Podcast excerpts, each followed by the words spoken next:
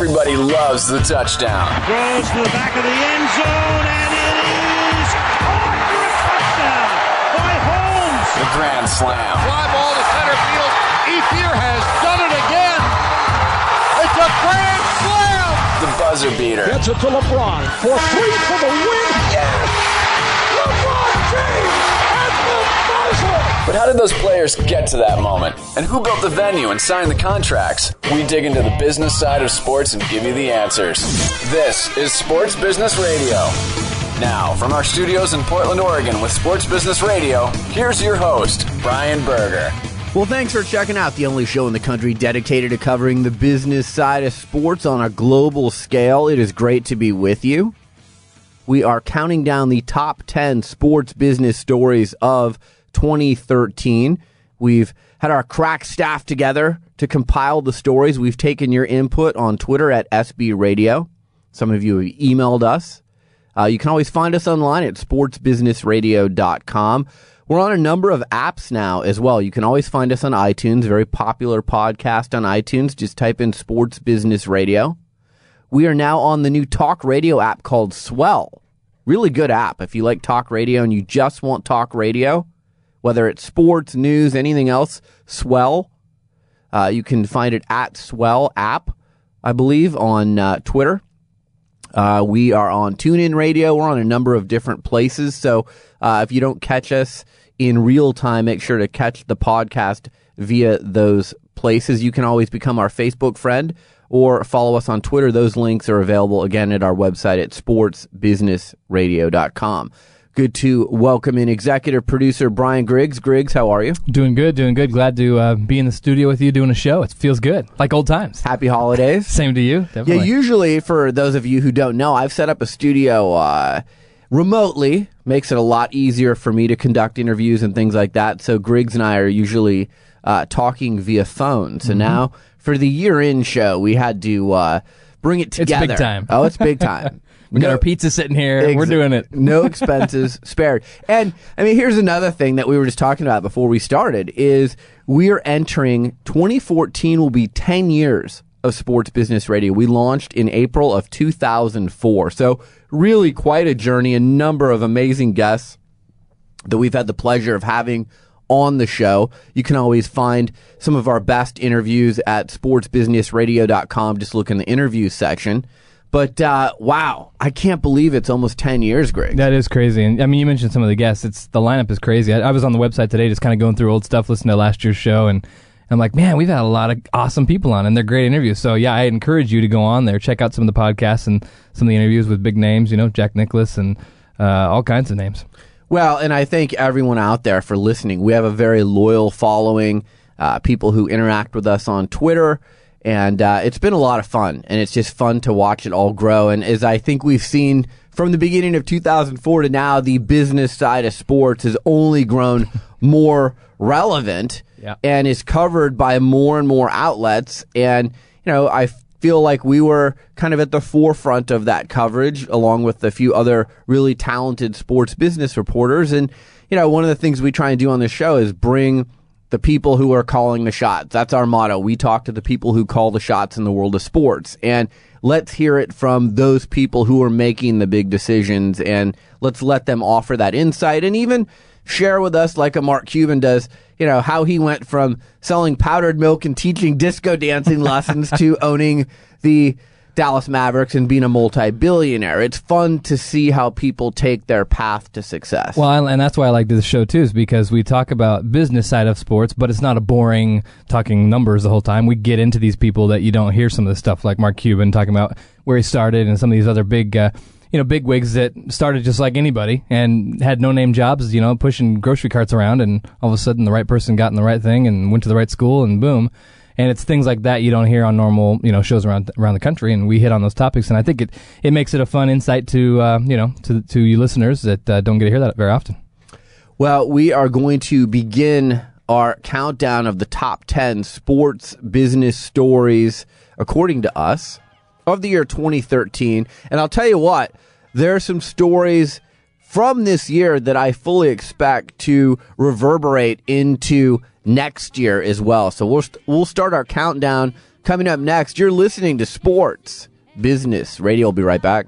Happy holidays from Sports Business Radio. More of our countdown of the top 10 sports business stories of the year coming up next.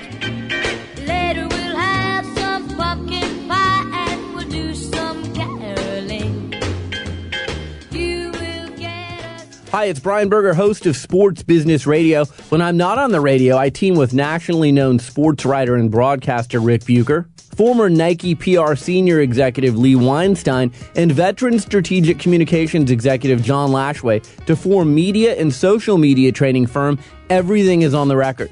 The Everything is on the Record team provides a unique blend of strategic PR and journalism expertise to our clients. We have worked in the trenches in corporate boardrooms with CEOs and company spokespeople. We've also worked in newsrooms alongside editors and reporters. Everything is on the Record uses an innovative and unique approach to media training. Through the use of current media and social media examples tailored specifically for you, we prepare you for how best to relate to the digital media world that exists today. Whether you're meeting with a reporter, sitting at your home computer, or typing on your smartphone, you're on the record. We'll also put you through real life scenarios where you'd be dealing with a reporter, so when you see the real thing, you'll be well prepared and comfortable. With a goal of enhancing your image, protecting your reputation, and helping you connect with the people who are most important to your brand, we will show you how to develop the skills you need to be successful in a world where everyone has a camera, a recorder, and a desire to make news. For more information on our services and to learn more about our team of communications all-stars, go online to everythingisontherecord.com. Follow us on Facebook and Twitter at everythingisontherecord.com. You can call us today at 503 701 2215. Back to Sports Business Radio with Brian Berger. All right, we're back and we are beginning our countdown of the top 10 sports business stories of the year 2013. A reminder you can follow us on Twitter at SB Radio. Let's start with number 10. And this happened just recently. Private investment firm Forstmann Little has agreed to sell sports, entertainment, and fashion agency IMG to competitor William Morris Endeavor and its financial backer Silver Lake Partners. Griggs, the price tag? A hefty 2.3 billion with the B dollars. Now, the sale could have really large ramifications in the area of athlete representation and marketing depending how William Morris Endeavor is able to adjust to the sports world. They're mostly known for representing movie stars, recording artists. Now they're getting into the mix with CAA, with uh, uh, who is it? Uh, Wasserman, Wasserman Media Group. So there are some real giants out there, and now we're going to see if they can uh, play with the big boys. And you know, IMG was started long ago with a handshake by its founder Mark McCormack in the 1960s. His first client was Arnold Palmer, the golfer. So they've had a lot of golf players, Sure. a lot of tennis guys, and now they're going to see if they can uh, move into athlete representation. And in, another interesting thing here, most of you listening will know. Uh, you ever watch Entourage on HBO? Some of it, yes. Okay, I, I'm a big fan of the show. And Ari Gold is the agent on Entourage. And Ari Gold's character is based on the real life agent, Ari Emanuel. So Ari Emanuel was part of this deal because Ari Emanuel started Endeavor. So Ari Emanuel is probably going to be at the forefront of leading the athlete representation. As a complete side note, we found out this year that Entourage, which is no longer on HBO, is being made into a movie. So Entourage is going from the small screen to the big screen. So you're going to be hearing Ari Emanuel slash Ari Gold's name in fiction and in the real world uh, a lot in the next year. Yeah, it's funny how the big the big league players like these guys. It's it's a small circle when you start looking at everything. How many people are related to? Oh, that guy did this. That's why he's here. And you just kind of put the puzzle together, like you're saying. Like, okay, they represent movie actors and all this stuff. Oh, Entourage. Oh, he's part of that. Okay, you start seeing the tie-ins of how it all works out. You do, and it's funny. I, I was at uh, CAA and Wasserman this past year, and when I went to CAA, it's totally like uh, Entourage on HBO, where you walk in and it's got the shiny, glitzy lobby, Yeah. and you see stars, and you're kind of like, oh, hey, that looks like so and so, and that, hey, and then they take you up the elevator, and they've got the fancy meeting rooms, and you know the nice offices overlooking the, you know, the Hollywood Hills and things like that. So it is very much like the HBO series Entourage in the in the real world. But it'll be interesting to see how this works out. Look, anytime a company is purchased uh, of the caliber of IMG and you have a price tag of two point three billion dollars, that's a big deal. Yeah, it's definitely a big deal, and it, it will be interesting to see what changes happen if it's immediate or if it's down the road a ways. Obviously, there's some ideas in the heads there, at, you know, to pay that kind of a price tag for something like this. I think we'll see some uh, some updates and upgrades and changes in the near future. I think. Our ninth biggest story of the year 2013 Los Angeles Lakers owner Jerry Buss dies. And this had a lot of effects just this year. But if you go back to the beginning, Jerry Buss, really incredible story. 24 years old, he had a PhD in chemistry. He had careers in aerospace, and where he really made his money, Griggs, was in real estate development before getting into sports. So he bought the Lakers from Jack Kent Cooke $67.5 million. When Jerry Buss passed away earlier this year, the Lakers are valued at well over a billion dollars now, second to the New York Knicks among NBA franchises. So you look at the appreciation of the value of the Lakers, one of the crown jewels in United States sports. You put them with the Yankees and the Celtics and the Red Sox and the Dodgers and some of those other crown jewels of the sports world. But what's interesting is Jerry Buss has always had great success with the Lakers. He always, you know, knew how to run a team. He had great respect from his players and coaches. And since his departure, since he died, now his kids are running the team. And things haven't been quite as smooth, and the Lakers are definitely in a rebuilding mode. Jim Buss is in charge of basketball operations. Jeanie Buss is in charge of business operations. Jeanie is engaged or maybe now married by this time. I can't keep up with Phil Jackson, former Lakers coach. So it is a soap opera. but look, Jerry Buss, you put him in the same Mount Rushmore as George Steinbrenner and some of the great owners of sports history in the United States. And it was a great loss. And a lot of people, you know, very sad to see his passing. 80 years old. You know, I think that's pretty early to depart this world. So, you know, a sad thing anytime you lose an icon like a Jerry Buss. Well, and that's why he's in our top 10 because he is just one of those elite top 10 owners. I mean, Yep. he just has it. He knows how to do it. He's had a history of it. People love him. You know, players love him, and and there's only a few of those in the world, and we're seeing it with his kids. Not that they're bad at what they do, but you're seeing that kind of a downturn since he's passed it. You know, they might not have the same juice flowing quite yet. Now that could that could change. Who knows? And uh, something interesting too. I was looking at do some research on Buss, a big poker guy. yeah. Third place in the uh, World Championships of Poker was his best Interesting. finish back Wow. in '91. Nice. I didn't know he was a poker guy, but apparently he did pretty well. Well, he played poker. He liked Vegas. He always Yeah. had a uh, an attractive young lady on his arm. yep.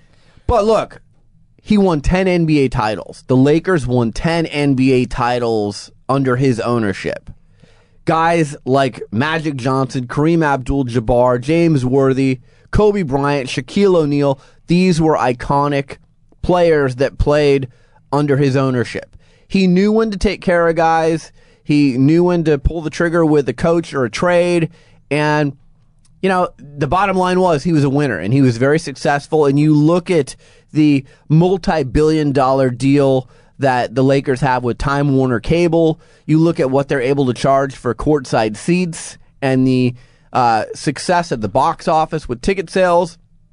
A lot of that is due to Jerry Buss. And Yeah. it will be interesting to me to see can his kids, much like the Steinbrenner kids, continue the success? Because guess what? The Yankees, they have not had the same level of success since George has not been relevant and since he passed on. So it'll be interesting to, to see uh, where the Lakers go from here. Our eighth biggest story of the year 2013 Penn State pays out $59.7 million to 26 Jerry Sandusky sex abuse victims. Now, this was a huge story in 2012 with Joe Paterno passing away, the scandal at Penn State, Jerry Sandusky going to jail, and then there were all these lawsuits filed by victims against Penn State.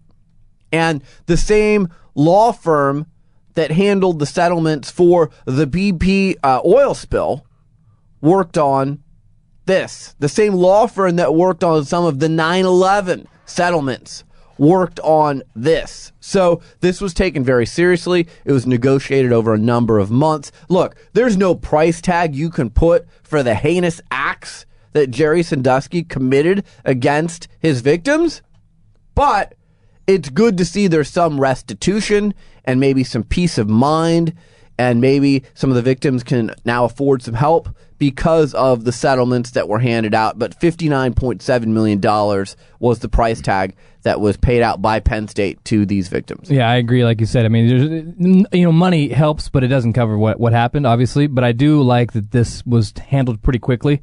I mean, something this massive could have taken years to to figure Right. out. You know, with that kind of money and and the media that was around it and the school and all that.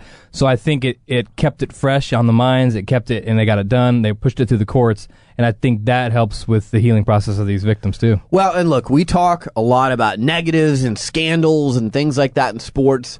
Penn State, in my opinion, has done a remarkable job since Joe Paterno died, since Bill O'Brien was hired, since they have new leadership at Penn State. I think they're laying a foundation for future success. They realize they made some very grave mistakes. They realize that cannot happen again and that their brand was really tarnished. And I like what they've done to try and turn things around, to accept responsibility, and to say this will never happen again under our watch. That is a sign of a good organization. I think you're right too, and I think immediately after this all came out, they started that rebuilding process because they knew something like this could easily crush a place, a university forever. I mean, it's it's that big of a story, and without turning, if they didn't come out and start changing things right away, I think that uh, there'd be even more loss for Penn State. So I agree. I think they've done a great job so far, and I think they're going to just continue to build. And I think you'll start seeing recruits starting to come back. The, the stands are starting to get full. And it's not all about that, but I think that's going to start. You'll start seeing that. Well, you'll see you'll see people proud to be a Penn State alum again Right. and, and not embarrassed by what happened there. And trust me, I've worked with a number of organizations that are in denial after something like this happens. Oh, this will just blow over, or this is going to go away over time. Uh, we don't need to be responsible. They took responsibility. They associated with people who could help expedite this settlement. And $59.7 million is the price tag that they paid out to the Jerry Sandusky sex abuse victims. All right, we're going to take a break. When we come back, we will continue our countdown of the top 10 sports business stories of the year 2013. You're listening to Sports Business Radio. We're counting down the top 10 sports business stories of the year. The show continues after this. Christmas. It's the best time of the year. I don't know if there'll be snow.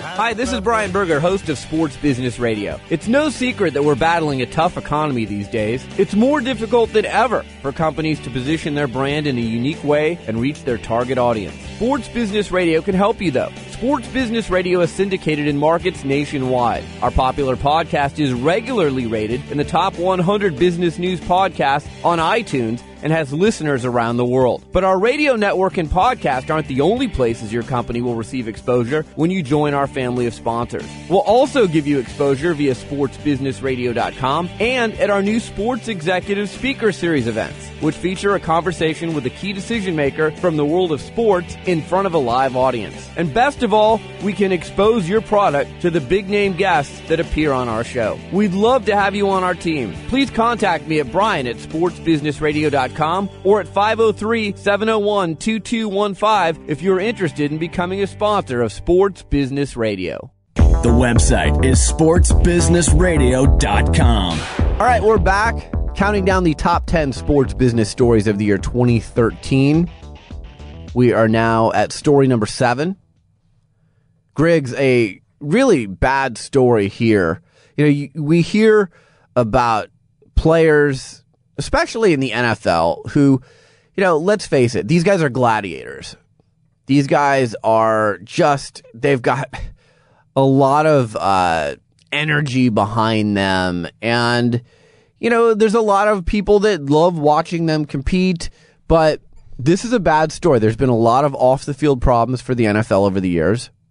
And Aaron Hernandez, 24 years old, has pled not guilty to murder and weapons charges in both the criminal case and now, just weeks ago, the mother of the man who Hernandez is accused of killing in June has filed a wrongful death lawsuit against the former New England Patriots player. So Aaron Hernandez basically held responsible for the murder of a gentleman named Odin Lloyd. And I remember when this story came out, it was kind of like, well, okay, a car registered to Aaron Hernandez has been found at the scene of the crime, and you start going, well, boy, maybe he's running with some bad dudes. They borrowed his car, and uh, this isn't going to turn out well for his buddies. But then, as the news cycle continues, we start going, well, wait a minute here. Maybe Aaron Hernandez was involved, and it winds up where Aaron Hernandez is charged with murder and weapons charges in the death of Odin Lloyd. And, you know, I give the New England Patriots a lot of credit in that they immediately released him. They immediately distanced themselves from him. And everyone from owner Robert Kraft to coach Bill Belichick came out and said, obviously, we don't condone this type of behavior. This is unacceptable. He's no longer a part of our organization. But there's so many levels of this story. One is, you know, do you really ever know someone? So, you know, especially NFL teams put so much preparation and intelligence almost too much intelligence, some have said, into learning about players that they're going to pay millions of dollars to and, and draft and make a part of their team. Obviously, Aaron Hernandez had had problems in the past, but I don't think there's many people out there who would have said, well, we see all of those problems culminating in murder charges down the road. It, it's just a terrible story. Oh yeah, it, and it it's like it keeps growing too. You keep hearing little tidbits of things about, like I was reading today. You know, his, his fiance is uh, apparently been destroying evidence or has destroyed some, and uh, just little things here and there. It's like this is just a mess, and it's just this full circle of all the people you hang with is what gets you in trouble. You know? Well, and then not to make light of the situation, but when you're you know, going and categorizing some of the dumbest moves of all time, some of the dumbest criminal activity.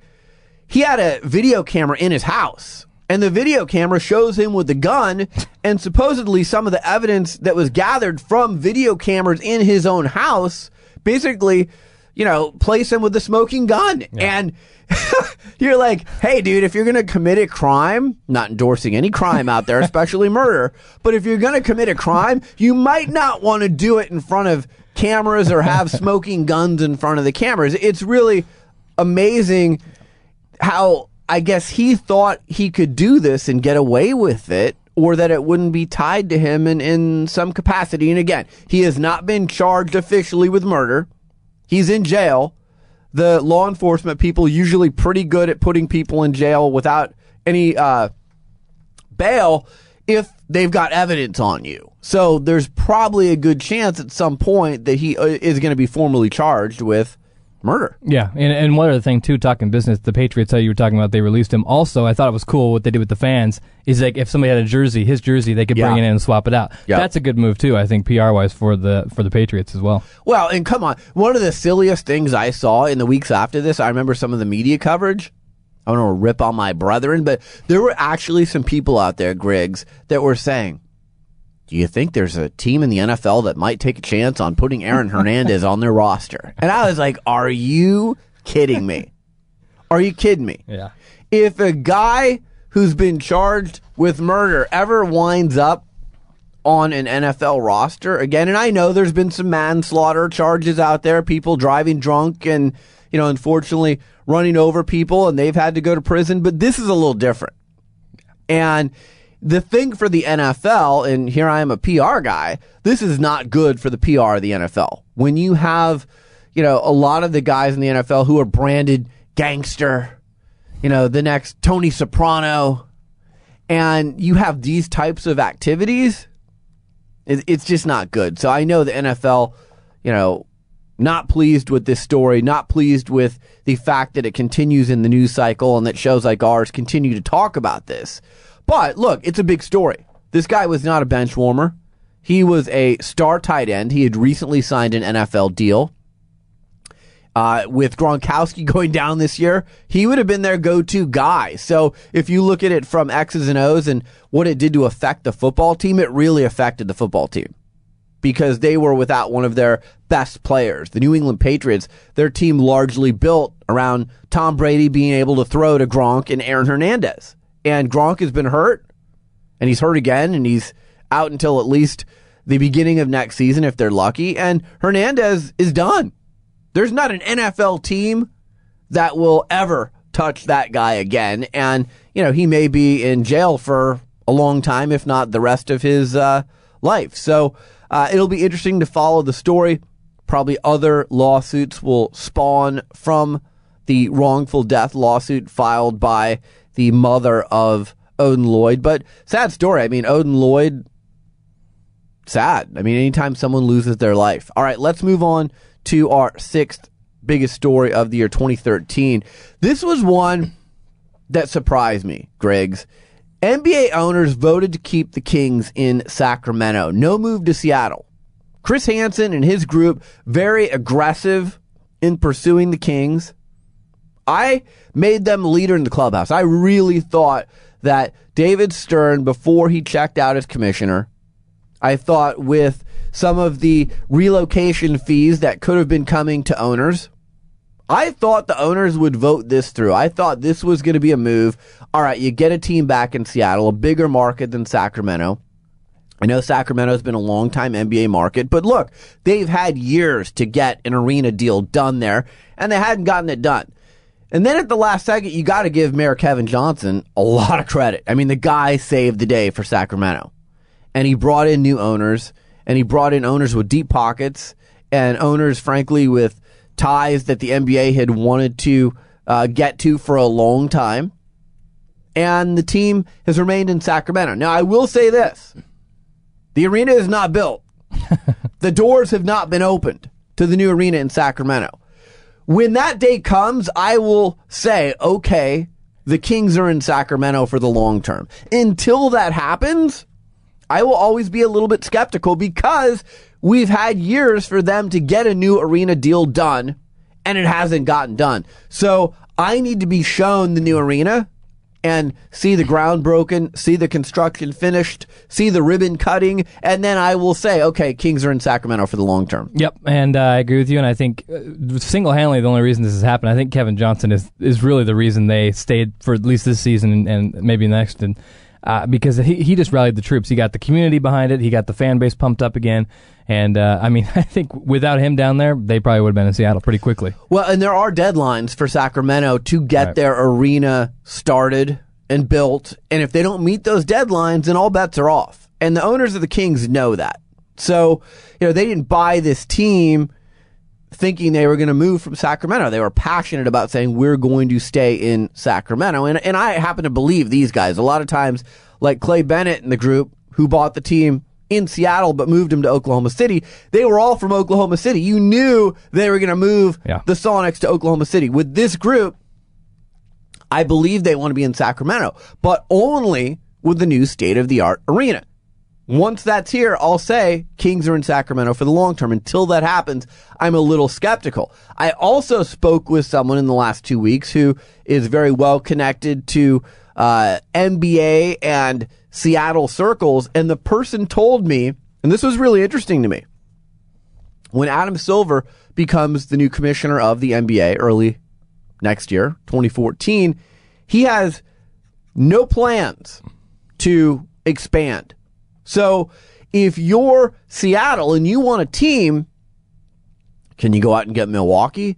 Is there another team you can get to relocate? Because there's not going to be expansion. And there will probably not be expansion for the next five to 10 years. So if you're in Seattle and you're hoping, oh, we want NBA basketball again, you've got to hope that either the arena deal fails in Sacramento, or that you can get another team to relocate because it doesn't sound like expansion is in the plans according to the people I've spoken with. Yeah, and I still think, I mean, Seattle. I just back in my mind says there'll be there'll be a team there again because of that. It just it feels right for basketball there, but I don't know. I'm a West Coast guy. I liked Seattle. I liked the rivalry that I had with my Blazers. Other unnamed sources that I've spoken to, pretty reliable, have told me that you will see NHL hockey in Seattle before you will see NBA basketball. And if you recall, Chris Hansen, part of the uh, trigger with getting an arena built in Seattle is they need one of those two anchor franchises. They need an NHL team or they need an NBA team. I think they're going to get an NHL team. I won't be surprised if they get an NHL team in 2014 from people I've spoken with. And I think that's much more realistic at this point for Seattle than an NBA team uh, either expanding or relocating to the Seattle area. Our fifth biggest story of the year 2013 the NHL lockout ends January 6th, if you remember, right after the start of the year. 113 days, 600 canceled games. The NHL and the NHL Players Association finally reached an agreement on a new collective bargaining agreement. And, you know, this is one of those things, Griggs, where the NHL has had a number of work stoppages in the last 10 years, and their TV ratings have declined. Attendance at venues, except for maybe a handful of teams, have declined. And for a league to have an extended lockout of 113 days, I'm not going to say it's the death knell, but the league did not return at nearly the rate that it was before the lockout. And it took 10 steps backwards once again. And I don't consider the NHL one of the big four anymore. I really don't. I, I would even put Major hmm. League Soccer, uh, you know, NFL is first. NBA and Major League Baseball are two and three in whatever order you want to put them in. I would put Major League Soccer in front of the NHL now. I don't put NHL, and I'm talking pro leagues because I know some people would say that college football is number two to the NFL if you look at TV ratings and the big business of of sports. But if you're looking at pro sports leagues in the United States, I don't think the NHL is a top four league anymore, and it's because you have multiple work stoppages over the course of a decade that turns your fans off. Yep. And I was looking at it, it's like the fourth, I think, now since 91 or something like that, which is just, and that's the thing too. You try to get fans back. Well, what in the back of their head, they're thinking, okay, when, is, when am I going to buy season tickets and then have a, the season cut in half again? You know, as a fan, you start worrying about when's this going to happen again because of the record of it happening every couple years.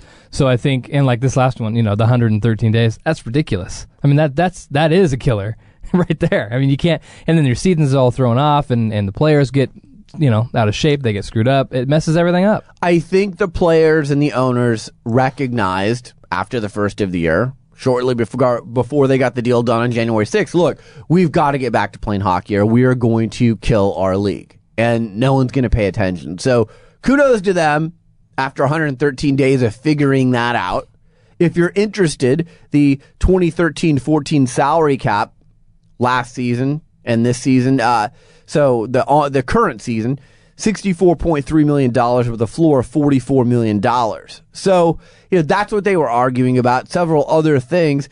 If you look at the NHL, their ticket price, Griggs, is on par with an NBA ticket. A lot of people think, oh, you know, the NBA is so expensive. Well, the NHL is just about as expensive. And again, this is a league that's had lockouts or work stoppages multiple times in the last 10 years.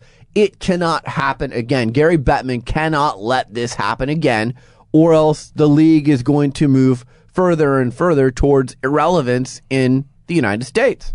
Yep, totally agree. And I'm I'm a big hockey guy, so it it, it pains me to you know have the stoppage and the stoppage, and then it's on and it's off and it's on. It's so yeah, just get it done. They gotta they gotta solidify it, or it's I mean that the league's gonna just keep falling apart. Well, and going back to the Seattle story that we just talked about, Yeah. if you're Chris Hansen, franchise values are pretty reasonable right now. Yeah. Because of the fact that a lot of owners are like, do I really want to be in a league where TV ratings are down, TV money's not great compared to all the other leagues that have like funny money with their TV money?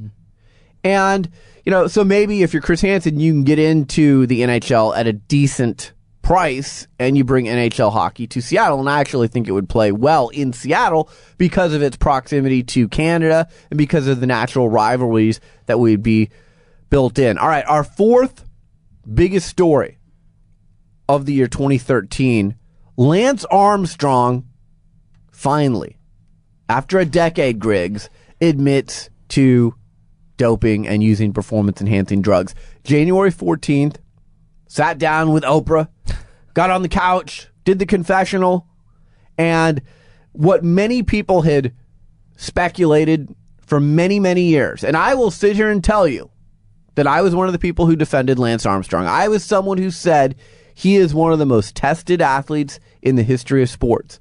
If he was cheating, someone would have developed a test sophisticated enough to catch his cheating and catch the fact that he was using performance enhancing drugs. That didn't happen.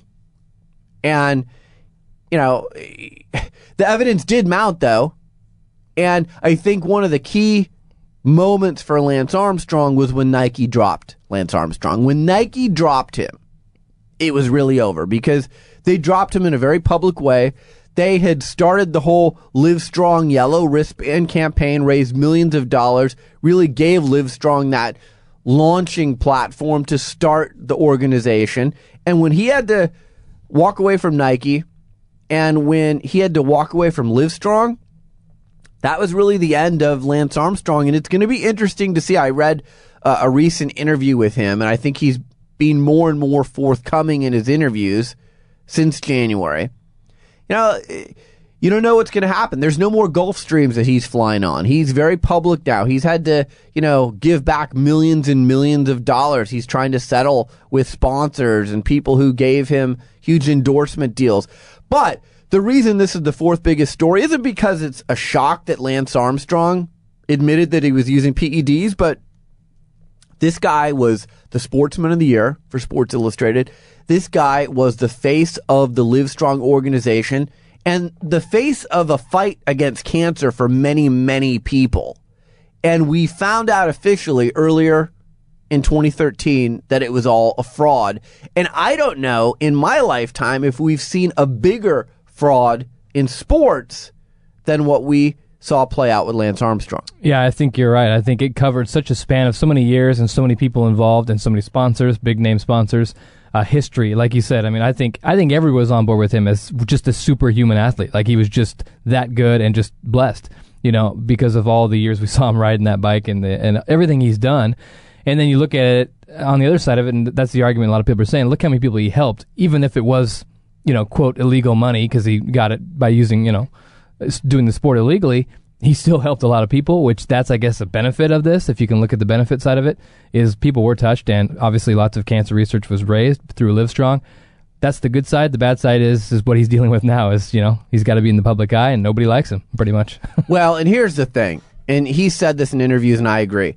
If he never came back in 2005, I don't think this ever comes out, and I don't think Sure. he ever asked to come out and admit that he used PEDs Yep. because there were no tests, there was no smoking gun anywhere, there was nothing that anyone could say 100% without a doubt Lance Armstrong used performance enhancing drugs. But because he's a narcissist, because he needed to be back in the spotlight, and by the way, he went after people hard. If you came after Lance Armstrong with an accusation, he filed lawsuits against you. He called you liars. He said, prove it. I'll meet you anytime, anywhere. I mean, he was absolutely on fire against people who came after him. If he had just kind of shaken off those accusations, nodded his head, okay, they've got no proof, you know, the truth will be in the in the proof, whatever. But because of the fact that he bent over backwards to threaten people that accused him, that's what makes this story even more remarkable and, and quite frankly uh, flammable for Lance Armstrong. Yeah, and I think that's what makes people want to kind of step on him even more because a lot of people were angry because of how he acted around it. And just the whole, I mean, that's a lot of years to cover up such a big story like that. And, uh, you know, I think it was shocking slash not shocking when it came out because I think people started kind of figuring out something was going on. But still, I mean, huge story. I mean, it's on our list for a reason. I mean, he was a ma- massive athlete and many, many years doing it. So, Well, and I'll compare Lance Armstrong to Barry Bonds and to Roger Clemens. right. With Bonds and Clemens, they've been quiet. They've gone away. They have not gone after anyone. They're riding off into the sunset. And now the debate will rage on forever. Did they use performance enhancing drugs, which many people think they do in the court of public opinion? But in the court of law, no one's ever proven that they used performance enhancing drugs. That debate will always rage. Now, because of Lance Armstrong and his admission, we know without a doubt that Lance Armstrong used performance enhancing drugs. All right, when we come back, we will count down our three remaining top stories of the year 2013. Happy holidays from the team here at Sports Business Radio. This is SBR's Top 10 Sports Business Stories of the Year. More of the countdown next. I've got to do just what I'm told. Santa Claus is gonna be dropping in on me. Is there something I might have? Hi, it's Brian Berger, host of Sports Business Radio. When I'm not on the radio, I team with nationally known sports writer and broadcaster Ric Bucher, former Nike PR senior executive Lee Weinstein, and veteran strategic communications executive John Lashway to form media and social media training firm Everything is on the Record. The Everything is on the Record team provides a unique blend of strategic PR and journalism expertise to our clients. We have worked in the trenches in corporate boardrooms with CEOs and company spokespeople.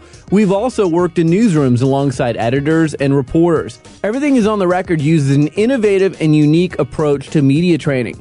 Through the use of current media and social media examples tailored specifically for you, we prepare you for how best to relate to the digital media world that exists today. Whether you're meeting with a reporter, sitting at your home computer, or typing on your smartphone, you're on the record. We'll also put you through real life scenarios where you'd be dealing with a reporter, so when you see the real thing, you'll be well prepared and comfortable. With the goal of enhancing your image, protecting your reputation, and helping you connect with the people who are most important to your brand, we will show you how to develop the skills you need to be successful in a world where everyone has a camera, a recorder, and a desire to make news. For more information on our services and to learn more about our team of communications all stars, go online to everythingisontherecord.com. Follow us on Facebook and Twitter at everythingisontherecord.com. You can call us today at 503 701 2215. This is Sports Business Radio. All right, we're back and we are counting down the top 10 sports business stories of the year 2013 according to our staff. And we've taken some input from you, the listener. You can follow us on Twitter at SB Radio. We love interacting with you on Twitter. The third biggest story of 2013, Griggs Ryan Braun and A Rod lead a list of players suspended by Major League Baseball for using performance enhancing drugs. So, Ryan Braun was suspended without pay for the final 65 games of the 2013 season for violation of the Major League Baseball Joint Drug Prevention and Treatment Program. But then the big hammer came down on A Rod. Yankee slugger, slugger was given a 211 game ban in Major League Baseball's biogenesis investigation.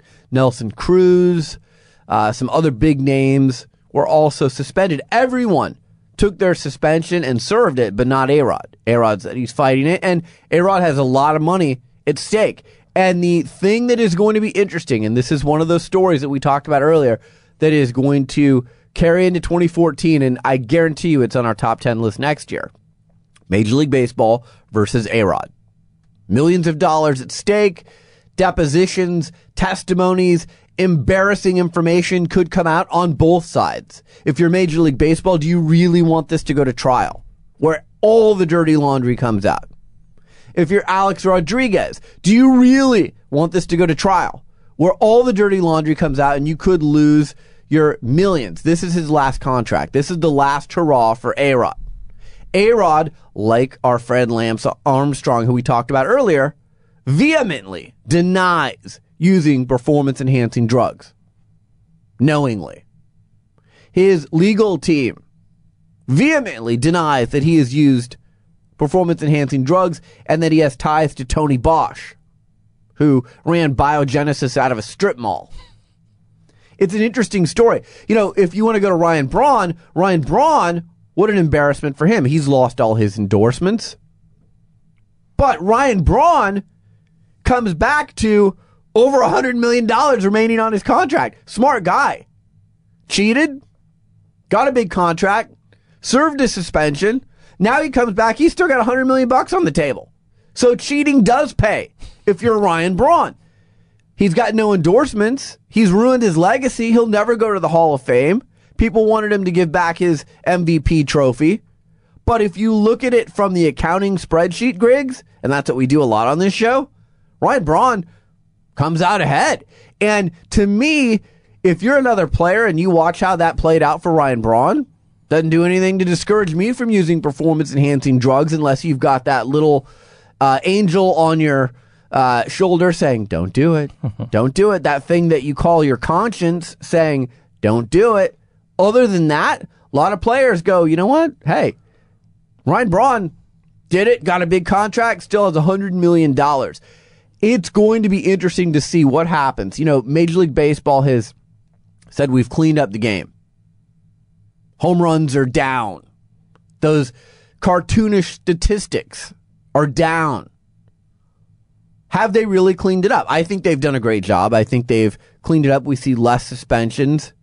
Bud Selig on his way out pretty soon too, and he is going all in against A Rod. Some people thought 211 games, way over the top.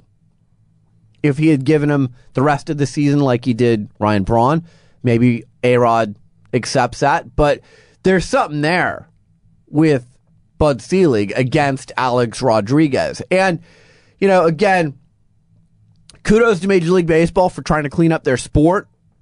But is it too little too late? That's the question a lot of people have. And if you look at the Hall of Fame voting, Griggs, Piazza doesn't get in.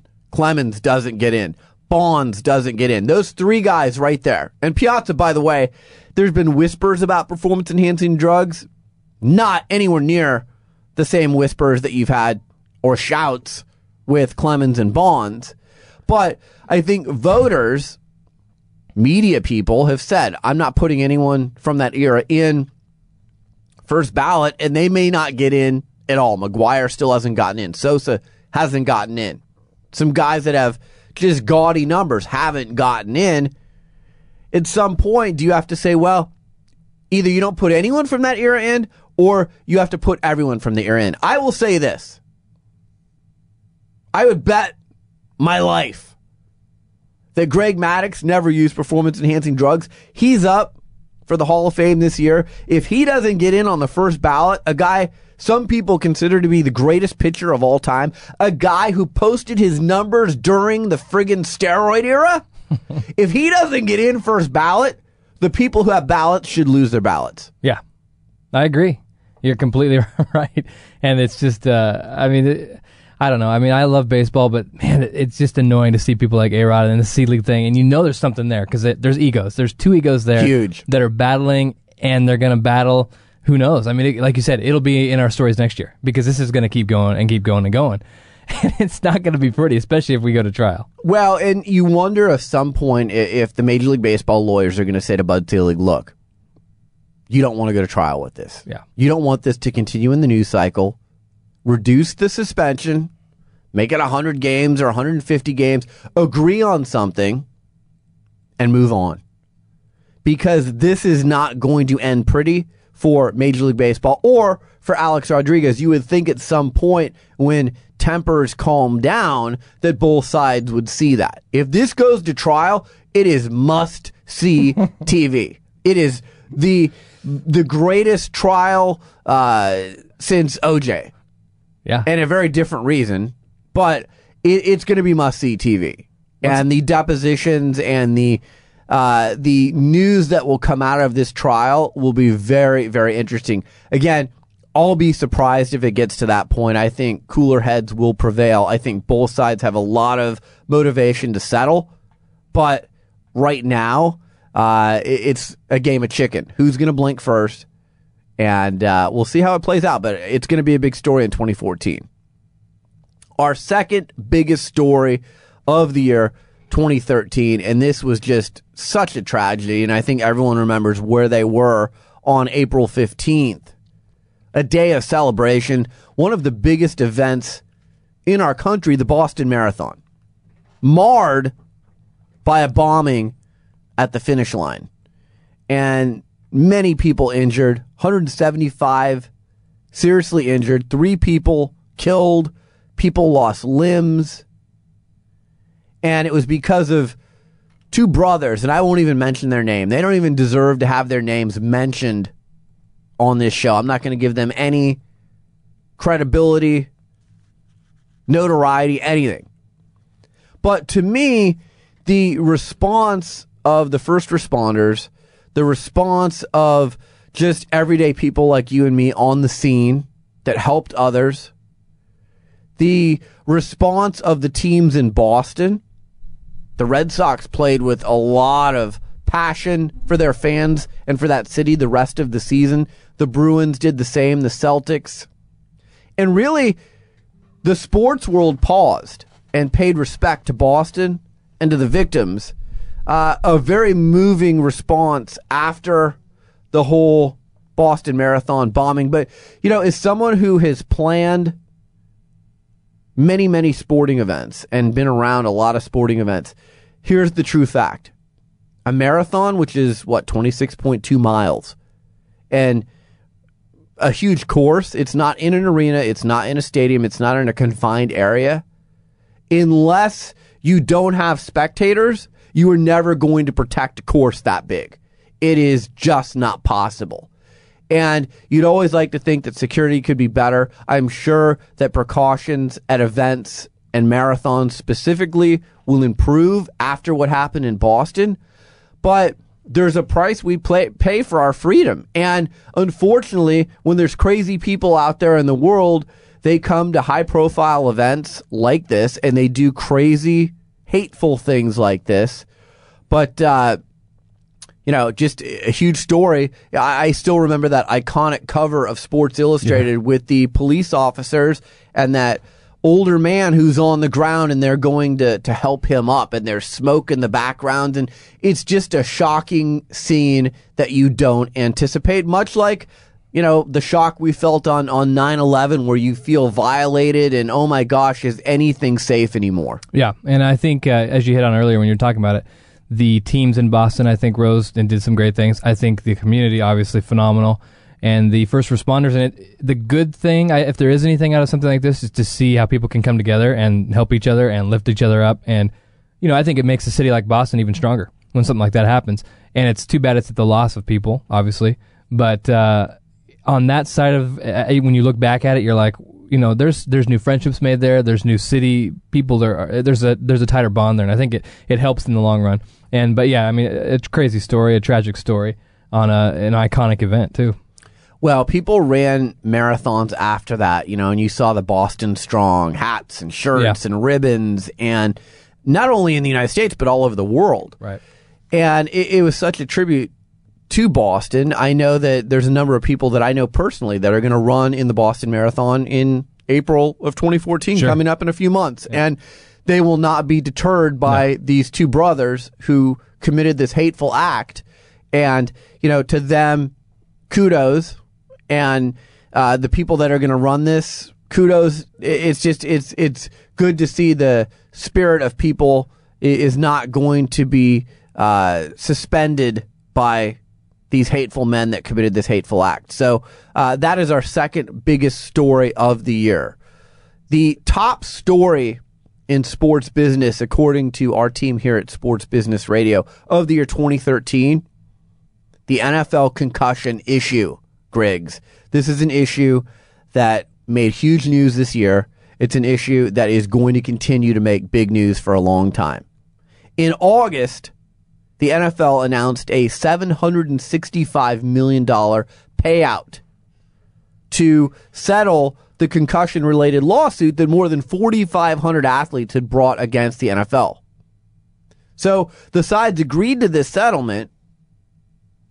The NFL also said they'd pick up the players' legal fees, and any of the league's 18,000 retired players would be eligible to receive payouts from the fund. The settlement prevented the NFL from having to disclose internal files revealing what it knew about concussion related brain trauma. Now, Griggs, I've talked to many people in the last few months, and there's also been some news just in recent weeks. This is not over by a long shot. No. Anyone who thought, well, the NFL paid 765 to the players, 765 million dollars, this is going to go away. Phew. wow. We avoided that one. You're wrong. This is going to get real ugly. And what we're going to see next is that there are going to be numerous new lawsuits that will be filed by former NFL players. They're not happy. You have a lot of players saying, I wasn't on board with the settlement. The settlement wasn't enough for me. I continue to have problems. What the NFL banked on was the fact that the NFL players didn't have the time because they're not in very good health, and they didn't have the money to drag this through the courts for the next 10 years. So they basically said, we're going to wear you down or we'll settle with you. And some lawyers got together representing the players and said $765 million, we'll take it. But now you've got players saying, no, no, no, no, no. This is not enough. And the thing that's really interesting to me, Griggs, forget about the money for a minute. In the last year, and again, I'm a PR guy, so I watch this stuff. The media coverage and the tenor against the NFL. You know, the NFL has always been seen as this league that no matter what, Aaron Hernandez can get charged with murder. You can have multiple off the field instances with NFL players and legal issues. The NFL still gets huge TV ratings. They still draw at the gate. It is still the most dominant sports league in America by a long shot. But we've seen a little of the gloss come off of the NFL this year, in my opinion. And now what's happening is you've got former players coming out and speaking out loudly against the league. And then you've got these emotional stories. Here's Earl Campbell. Here's Tony Dorsett coming out saying he's living with CTE. You have Jovan Belcher, who killed his girlfriend. He was just exhumed, uh, if that's the right term, a week ago. They dug him up. His family dug him up so they could examine his brain for CTE. You have the League of Denial book and documentary that came out. The NFL has always been able to ride the storm out of any negative publicity. The wave of negative publicity coming with association to the concussion issue, it's mounting and it's getting stronger, and the former players are coming out more and more every day. We see players like Junior Seau dying it's going to be really interesting to see where this goes. Look, the NFL is a $14 billion a year league. They're going to have new TV deals. They print money. Very, very successful. So to me, 765 million, when I saw that, I thought, wow, the league got out of there pretty good because now you're not going to trial. You don't have to reveal what you knew and when you knew it. And for a league that makes billions of dollars a year, $765 million really isn't that much money. And some people thought, well, okay, isn't it great the players can get help now? We even talked about that here on this show. That was the good news for the players. The bad news is is that maybe they're getting shortchanged. And lawyers have gotten into the players' ears, the former players, and now you're seeing lots and lots of side lawsuits followed and this is not going to go away for the NFL. And if you really want to look at the long term impact of this, Griggs, and we've talked about this on this show this year with everyone from Leigh Steinberg, who's a longtime NFL agent, to other experts, mothers are now starting to say, and fathers, but mainly mothers, I don't want my son playing football. Mm-hmm. Look at all these cases. And then you start adding up the trauma you get to your head in Pop Warner, in high school, in college. By the time you get to the NFL, you may already have CTE, and we've seen it in a lot of cases. And the NFL, unfortunately, because they are this big target, they do make billions of dollars a year. They're the ones who are being targeted by the players who played in the NFL. I didn't get it in Pop Warner. I didn't get it in high school. I didn't get it in college. This, you, the NFL, you did this to me, so I have long term memory loss, so I have CTE, so I have problems living my day to day life. But the problem is for the NFL, again, this is such an emotional story. It breaks my heart to see, you know, Earl Campbell can barely walk, to see Tony Dorsett, who was one of my favorite players growing up, saying, I'm living with CTE. I have rage issues. I take my kids to school and I can't remember how to get home. That makes me sad, Griggs.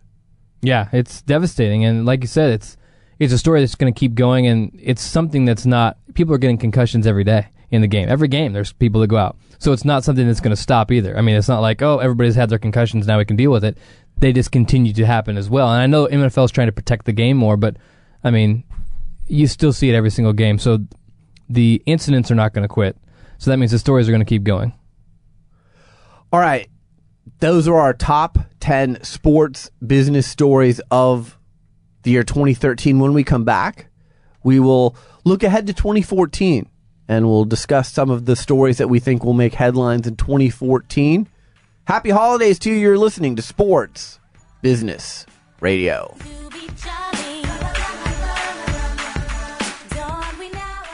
Sports Business Radio talks to the people who call the shots in the world of sports. Brian Berger goes one on one with the biggest names. My guest is David Stern. He's the commissioner of the NBA. It is always a pleasure, Brian. Bill Hancock, he's the executive director of the Bowl Championship Series. I'm happy to be here. Thanks for having me. Dallas Mavericks owner Mark Cuban. Mark, thanks for joining me. My pleasure. My guest is Mickey Loomis. He's the executive vice president and general manager of the world champion New Orleans Saints. Pleasure to be with you guys. Mr. Allen, thanks for joining me. Thank you. My guest is Mark Emmert. He's the president of the NCAA. Oh, happy to join you. My pleasure. My guest is Erik Spoelstra. He's the head coach of the Miami Heat. Brian, appreciate it. Glad to, glad to be on the show. Mr. Nicklaus, it's an honor to have you on Sports Business Radio. Thanks for joining us. My pleasure, Brian. Visit sportsbusinessradio.com and subscribe to our free iTunes podcast. Follow us on Facebook and Twitter and stay connected to the business side of sports only with Sports Business Radio. Back to Sports Business Radio with Brian Berger. All right, we're back. Happy holidays to you. And we have just counted down our top 10 sports business stories of the year 2013. You can always go back and listen to our shows via podcast, a number of different spots you can find us. You can start at sportsbusinessradio.com. We post our podcast. You can listen through your web browser there. You can find us on iTunes. We're on TuneIn Radio. We also just uh, made a deal with Swell, which is a new talk radio app. If you just want to listen to talk radio, Swell is your app. Really good app. Highly recommend it. Uh, let's look ahead, Griggs, to 2014 because some big things on the horizon. First of all, whenever you have an Olympic year, it's it's always big news. In Sochi, coming up quick, just a few months, and uh, you know NBC is going to be televising the Olympic Games again. They always get big ratings. I anticipate they'll get really big ratings again, maybe record-setting ratings. Uh, Winter Olympics usually seem to draw pretty well because a lot of people, you know, it's wintertime and they're at home and it's Yep. cold and you're sitting around the TV. And uh, the other thing that you would expect is, and we've seen this with the last few Olympics, we've seen it with events like the NCAA tournament, online viewership is in. It's just increasing, and it's a place where you know now you can watch things on your iPad and your mobile devices, and it's not just about watching on TV anymore. So uh, that will be another thing that NBC, NBC will be able to uh, capitalize on. I enjoyed that last time because me and my brother are kind of closet curling fans. Ah, they really? Never, they never show it because it's such a weird sport to me, and it's uh, they Do you never guys show ever it. compete No, curling? no, nothing like that. But just just how they watching it on TV is hilarious. Having those guys with the scrapers out there going as fast Yeah. as they can, and It's the- a very uh, fun sport Yeah. to watch on TV. so with the online viewership, we were able to see a little bit more of that because they put some of that stuff that you don't see on NBC or Right. CNBC or any of the major networks. You get to see some of that stuff. So we enjoyed that, and I think they'll they'll do well again this year. I love the Winter Games just because I love the snowboarding, skiing, the jumps. Uh, my little boy is into it. We love watching the snowboarders, and and uh, it's just it's just cool. And like you said, winter there's not a ton going on, so we have that time to you know hang out in, in the house and watch uh, some fun stuff. You've got a lot of politics around the games being in Russia. Uh, I thought it was very interesting that uh, amongst the delegation from the United States heading to Russia for the Olympics, Billie Jean King and Brian Boitano. And look, I applaud that. I'm all for equal rights. And, uh, you know, I don't want to get into politics right now, but I thought that was an interesting move by President Obama. And uh, Billie Jean King and Brian Boitano, very well respected, especially Billie Jean King. She is an icon and uh, has always fought for equal rights. So the fact that she's going to make the trip to Russia will also be an added storyline to the games themselves. Who will be the most marketable athletes? You know, we know that uh, Lindsey Vonn may or may not compete. We know that uh, Evan Lysacek is not competing figure skating. There's always some figure skating star, star that emerges Yep. somewhere. Uh, Lolo Jones is, is she like on the bobsled team? So is she going to be doing anything? I know she had a big deal or has a big deal with Red Bull. So, you know, who will the marketing stars, who will the household names be at the end of the Olympics? That's always fun to watch too. Shaun White is always one of the top, I think, uh, in the snowboarding because he just kills it out there. Just destroys tomato. everybody Yeah. with a, a haircut now. Yeah. sporting the uh, you know, know. the uh, non-braid. He and I are looking more alike every day. Both red hair. there you go. Yeah. Mine's turning gray now. Other big stories. Uh, we were just talking about this. The Super Bowl, outdoor Super Bowl at it. MetLife Stadium. Yep.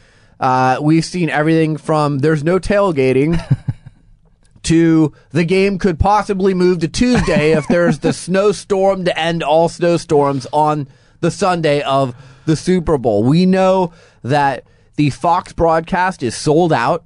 They've already sold their spots. What is it? Four and a half million dollars that they're getting for a 30 second spot, which is a record. The prices increase every year. Yep. Uh, there's going to be lots and lots of interest. This will be a Super Bowl where uh, the true fans will not be in attendance unless you're very wealthy. It's going to be the corporations are there. It's going to be people are entertaining. This is not uh, a Super Bowl in warm weather. So you know, and it's in New York, and and they're they're making it tough for the real fans to get there. If your team advances and you're coming from another city and you've got a short amount of time, hotel rooms are going to be expensive. A lot of them are going to be sold out. Transportation, uh, you've got to be you know, transported a certain way to MetLife Stadium. They've got a very concise number of parking spots. You cannot tailgate, as we just said. So it's going to be interesting. A lot of different storylines. Weather will probably be one of the storylines. And, you know, either it's going to be moderate, we'll see some snow, and we'll go, isn't that charming that there's snow for an outdoor game?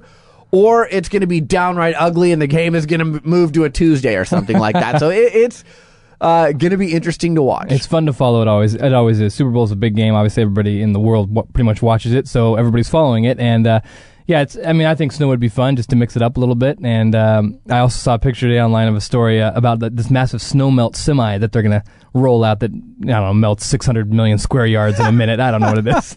I mean, it's just funny. The storylines are fun. The mega snow yeah, melter. exactly. yeah. Well, the NFL uh, usually pretty well prepared. They do a great job running the Super Bowl. I think they learned their lesson a few years ago in Dallas when there was the freeze and when they had obstructed seats for a lot of people. So I I think they're going through uh, all their due diligence and taking all the necessary precautions. But you know, there's always things you can't anticipate, and especially if it's weather related. So uh, it'll be interesting to watch other stories to watch out for for 2014. We talked earlier, A Rod versus Major League Baseball. What is that going to look like? How is it going to play out? That's going to be a huge story. The NFL concussion lawsuits that continue to roll in from former players. Will that 765 is that just a number on a piece of paper or is that actually going to be paid out at some point? And how many players are down with the 765 million dollar settlement? How many players are going to say, "Nope, I'm filing my own suit. I need something different. That doesn't work for me." And how much of a hit is the brand of the NFL going to take as this continues in the news cycle that football's a dangerous game and more and more players have CTE and more and more players are, you know, hurting themselves, in some cases, shooting themselves in the chest and preserving their brain so they can be studied.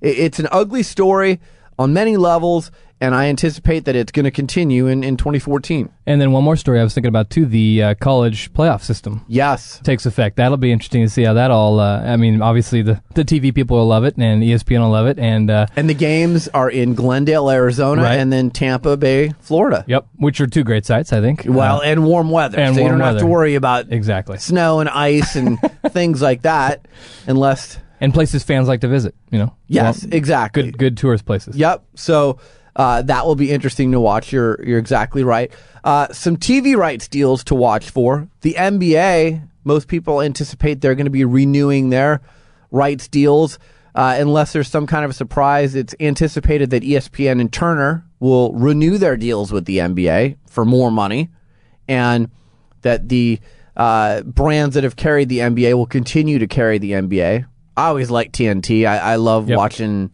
Ernie and Charles and Kenny and Shaq. I think it's the best studio show Yep. on TV. So I'm I'm hoping that they stay with Turner. Not to mention that studio is like a mansion. I mean, they got a full court in there. Yeah. It's crazy. Yeah. Well, in Kenny's pictures, I like when he goes up. And He looks like a little kid compared to the humongous screen. Yeah. And he always has like his old man walk when he's Yeah, walking good- over they're- there. They're, good chemistry. Yeah, Def TNT knows what they're doing. They're good. So, uh, Texas, the University of Texas, they've got a new athletic director who we in Portland know, Steve Patterson, former president of the Portland Trailblazers. They're looking for a new head football coach. He's uh, re energizing that program. It is the most profitable college athletic program in, in the United States. So, you know, you're talking about a humongous brand when you look at the University of Texas. That will be something that I'm sure lots of people are talking about. So, uh, I'm sure we'll have lots of stories to discuss next year on the show and uh, especially at our year end show a year from now. But again, a reminder 2014, 10 years of sports business radio. So we're looking forward to celebrating our 10th anniversary throughout the year. Uh, we invite you to follow us on Twitter at SB Radio. My daughter Sophia, every year, a special tradition that we have. I started this when she was two. I sit down in a studio and I do an interview with her, and we talk about everything from uh, who her teacher is to who her friends are, what she's doing in school. It's something that I treasure. I love going back this year. We went back and listened. She had never heard her interview with me when she was two, and she heard her little voice, and her eyes lit up, and she didn't even recognize that that was her. And the time flies so by, flies by so fast for all you parents out there that have kids. And know, Sophia's my only daughter, so uh, you know, I'm learning firsthand just how fast the time flies by. But one of my favorite things is documenting her growth with our annual radio interview. And she has this greeting for all of you listeners out there. I'm Sophia Berger. Merry Christmas and Happy New Year. So that's my little sweetie. We got into golf this year, and my daughter, who is turning nine in January, one of the bucket list days of my life, Griggs. My favorite course on the planet is the Kapalua course, the plantation course in Maui. And my dear friend John Wetzel, who has always been like a father figure to me, former NBA player and coach, just salt of the earth gentleman, he and I and Sophia went out and played the plantation course in September. And I'll tell you what, uh, doesn't get much better than that. And riding around in the cart with her and seeing her hit some shots and getting some snacks from the snack lady as she came around in a beautiful day of weather and looking out on the ocean, uh, you could have just uh, kept me there for a long time, and I would have been very happy. Yeah, it's it's it's cool to share those moments with with our kids. I, I have a seven year old boy, and um, he's a big gamer. I mean, it's it's funny. I'm not a Mhm. big. I'm an Xbox guy, but I'm not huge into it, and he's just really clicked with it. Loves it. We love to play together, which has been really cool. Uh, playing some games with him, and uh, and he's just he's fun to watch him develop, and he's he's got this brain. That, he he knows more stuff about these games already than I do. It's crazy. It's It's amazing insane. to see, you know, for Sophia, she really the the light came on for her with sports this year. And I've not forced sports on her because of what I do. Uh, but she really liked being around soccer. She plays soccer and we got to go watch Alex Morgan play soccer in person.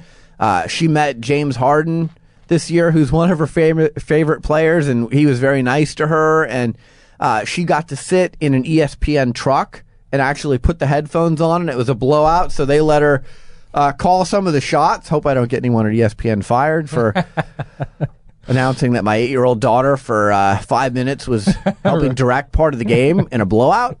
But uh, really cool experiences that she enjoyed, and it's now a lot of fun for us to either play golf or go to a game together. Yeah. Uh, we work with the minor league affiliate here in uh, Portland, the Hillsboro Hops. So she and I went to a bunch of baseball games during the summer, and she got to run the bases and sit in the dugout, and so it was really fun. And and I'll be honest with you, uh, because I'm so close to sports, and this is kind of sad for me to say. Sometimes I'm jaded by it. Like I, I've seen the underbelly and I don't get as excited as I used to when I was a kid. So having a daughter and seeing it through her eyes and seeing her get excited about it makes me excited again. Yeah, it's true. And uh, one other thing too about with with me, and my my boy Kellen, uh, hockey. He's our we have the Portland Winterhawks here in town, and we've really. I grew up with my dad going all the time. Yeah. and we started with him, and he's starting to really catch on to hockey. He loves it. It's And he gets into the da- dancing with the songs. Of course, he loves the snow cones and the licorice ropes. But Oh yeah. but hockey's been kind of something we've got to kind of. I've got to go with my dad and him together. So it's kind of like the three generations. It's been real fun. So. It is fun to see sports through kids because they just don't, they don't they don't know all the, the baggage behind it. They just get to enjoy the, Yeah. the action on the ice. It's. No, it's cool. Well, and something else I want to tell the audience about. Uh, I will once again be running the Sports PR Summit in New York, May 22nd at the MLB Fan Cave, great Major League Baseball venue. This past May, we sold out our first event. It was a half day event. Uh, our next event, May 22nd, will be a full day event. Essentially, what it is is we bring senior executives from across the sports landscape to New York to have discussions on communications and PR and social media. Jeremy Schaap from ESPN will be at our event. Uh, LZ Granderson from ESPN and CNN. Ric Bucher, who's my partner on our media training firm. Everything is on the record, longtime broadcaster with ESPN. Uh, lots of people from all the various leagues will be on our panel. So uh, if you want to find out more about that event, you can go to sportsprsummit.com. Uh, we're on Twitter at sportsprsummit and uh, follow us there because we'll, we'll have some good things going on. And I'm going to try and uh, do some interviews from there this year and, and do some interviews for Sports Business Radio from the Sports PR Summit. It has been another stellar year. Enjoy doing the show with you, Griggs. I appreciate our listeners.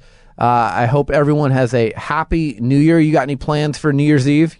Um, you know, we don't usually do too much for New Year's with the little guy. We're kind of home, but you know, Yeah. it's me and my wife. We get to pop some champagne, have a kiss, and call it another year. Yeah, I uh, I downplay it too. I, Yeah. uh, you know, back in the day, uh, go to Vegas, Sure, yeah. climb the statues at Caesar's Palace. yes, I've actually done that. Jump in the fountain. I've sat in the chariot. No, I did not jump in the fountain, but That's I good. sat in the chariot.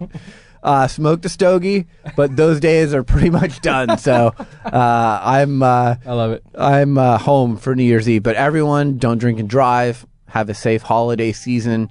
We'll look forward to talking to you in January right here on Sports Business Radio. Happy holidays. Hi, it's Brian Berger, host of Sports Business Radio. When I'm not on the radio, I team with nationally known sports writer and broadcaster Ric Bucher, former Nike PR senior executive Lee Weinstein, and veteran strategic communications executive John Lashway to form media and social media training firm Everything is on the Record. The Everything is on the Record team provides a unique blend of strategic PR and journalism expertise to our clients. We have worked in the trenches in corporate boardrooms with CEOs and company spokespeople.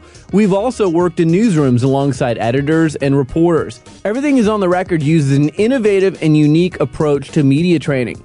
Through the use of current media and social media examples tailored specifically for you, we prepare you for how best to relate to the digital media world that exists today. Whether you're meeting with a reporter, sitting at your home computer, or typing on your smartphone, you're on the record. We'll also put you through real life scenarios where you'd be dealing with a reporter, so when you see the real thing, you'll be well prepared and comfortable. With a goal of enhancing your image, protecting your reputation, and helping you connect with the people who are most important to your brand, we will show you how to develop the skills you need to be successful in a world where everyone has a camera, a recorder, and a desire to make news. For more information on our services and to learn more about our team of communications all stars, go online to everythingisontherecord.com. Follow us on Facebook and Twitter at everythingisontherecord.com. You can call us today at 503 701 2215.